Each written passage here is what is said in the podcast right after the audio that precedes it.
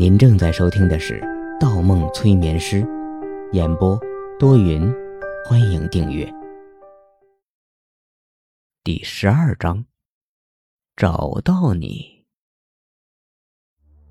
杨子怡闭着眼睛，开始迈出第一步。他还是十分胆怯，所以第一步迈的距离很小，直到脚踩得很实。才放心迈出下一步。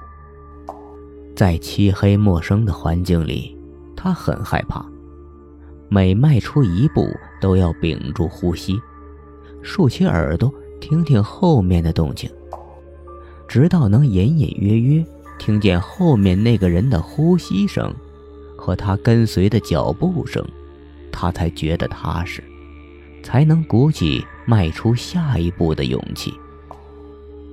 不知走了几步，杨子怡的注意力全部集中在方墨的气息上，恍然想起来，现在的任务是要找他的教室。可他连高中在哪儿上的都不记得了，又哪会记得具体在几班？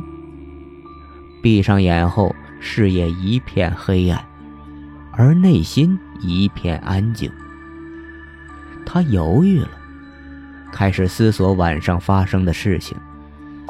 这个方医生行为一直怪怪的，又突然带他来这样一个地方，万一……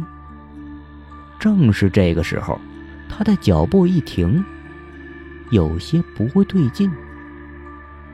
背后那个人的呼吸声听不见了，脚步声也听不见了。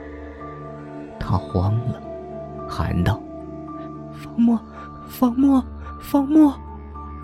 他已经有所戒备，但在如此环境下，又不得不依赖这个方医生。喊了两声，没有回音。杨子怡感觉双脚瞬间走不动了，整个身子变得僵硬起来，连呼吸都开始小心翼翼。慢慢转过头，他睁开了眼。身后一片漆黑，静悄悄的走廊，一个人影都没有。他刚要大声呼喊，一旁传来一声尖叫：“啊！”那声音由高转低，倒像个美声歌手在清嗓。是方墨，他倚着走廊的窗户说。哼，我的叫声是不是很特别？你，杨子怡喘了口大气，捂着胸口，真想狠狠踩对方一脚。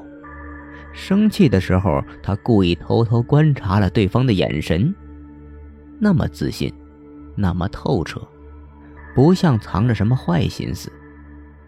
他不确定是否要相信这个人。周围的一切都是黑色的。而这个人始终是一身白色，无论走到哪里，他都觉得他很刺眼，有时候是不舒服的刺眼。可现在却是舒服的刺眼。他无法做出判断，如果这个人一直一本正经，或者一直嬉笑无常，他也许可以根据正常逻辑去思考。但他一直变化无常，认真时让人找不到漏洞，开玩笑时让人无从防备。杨子怡感觉他已经完全被方墨诱导了。就是这里了，方墨指着高三二班的门牌说。杨子怡抬头看看模糊的门牌，不是很确定。可我刚才只是在找你。喂，你在做什么？方墨侧过身，一个加速撞了上去。木门晃了晃，上面落下一片尘埃。门抖了抖，没开。杨子怡用手捂住鼻子，连退了好几步，感觉对方就是个疯子。你在做什么？门锁住了，我们进不去的，而且也无法确定是这里呀。还有，我们来到这里到底做什么？你快回答，要不然我报警了。虽然方墨是个医生，还是市内非常有权威的名医，多次举荐的医生，但杨子怡胆怯了。他的行为已经超出了他对医生的理解。心理医生不应该都是坐在诊所里，用语言来改变病人的吗？杨子怡承认，他说的不少话都是一针见血。甚至不起眼的玩笑都能安慰人心，但他的行为太疯狂了吧？夜深人静，独闯校园，还要破门而入。我警局也有人，大小姐。说着，方墨脱下白大褂，把衣服包裹在拳头上，又冲道：“让开！既然门锁住了，玻璃一定打得开。就是这里，不用怀疑了。”说着，方墨一拳将侧窗的玻璃打碎了，伸进胳膊一拉，窗户开了。他用衣服清理了窗沿上玻璃碎片，躬身做了一个请的动作。你先进还是我先进？杨子怡有些不解，迟疑道：“这样违法吧？我不进。”要进，你自己进去。方墨眼睛一挑，笑了笑：“那先声明，我要进去，你身后就没人看着了。”你，杨子怡身体一触，对方又抓住了他的软肋。漆黑的环境中，最担心的就是背后会出现什么古怪的东西。我先进。想起了刚才的惊悚，他一脚迈了上去。方墨从后面推着他，最后也跟进了教室。教室里椅子摆放的很乱，应该是学校迁走之后就没有人来过，到处脏兮兮的。方墨打开手机照照周围，前前后后走了一圈，问：“你坐在哪里？”杨子怡始终跟着他，生怕一不小心这人又消失了。对于这样的问题，他已经回答了很多次了。我真不记得了，不骗你。那好，我不问高中的事情，我问你初中。你初中学习怎么样？是班干部吗？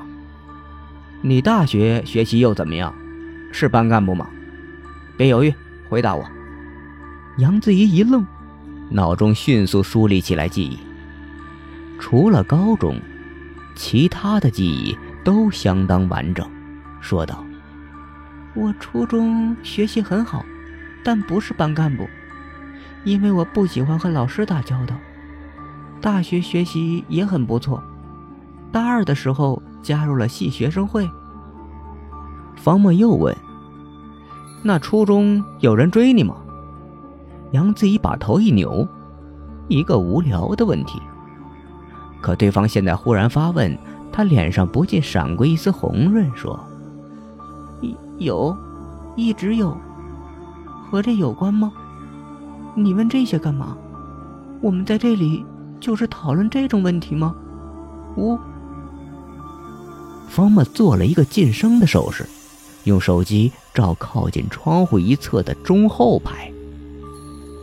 是那里。说着。他踢开周围的座椅，径直坐在了对面，然后手指被灯光打亮的椅子说：“来，你应该坐这里。”杨子怡目瞪口呆，惊讶地看着那个座位。这么神？我不信，糊弄谁呢？难道我们过去认识？方墨一把拉住他，把他按在座位上说。不要反复问我这种很愚蠢的问题。我回答你前一个问题：我们来这里是做什么的？来这里就是要找到你，找到那个女孩究竟是谁。说着，他把手机放在一旁，屏幕的背光像是在教室里竖起了一根蜡烛，光线不强，只能照亮二人的面庞。去哪儿找？杨子怡话未说完，一个怀表从半空中落下。方墨摇晃着表链，轻声说：“放轻松身体，不要想太多。把你的注意力放在我的这块怀表上，用眼角盯着它。我会数三下。三下之后，你还在这里，但时间……”会回到五年前，回到你高三最难忘的一天。一、二、三。他快速的伸出手，在杨子怡面前一抹，同时闭上了眼睛。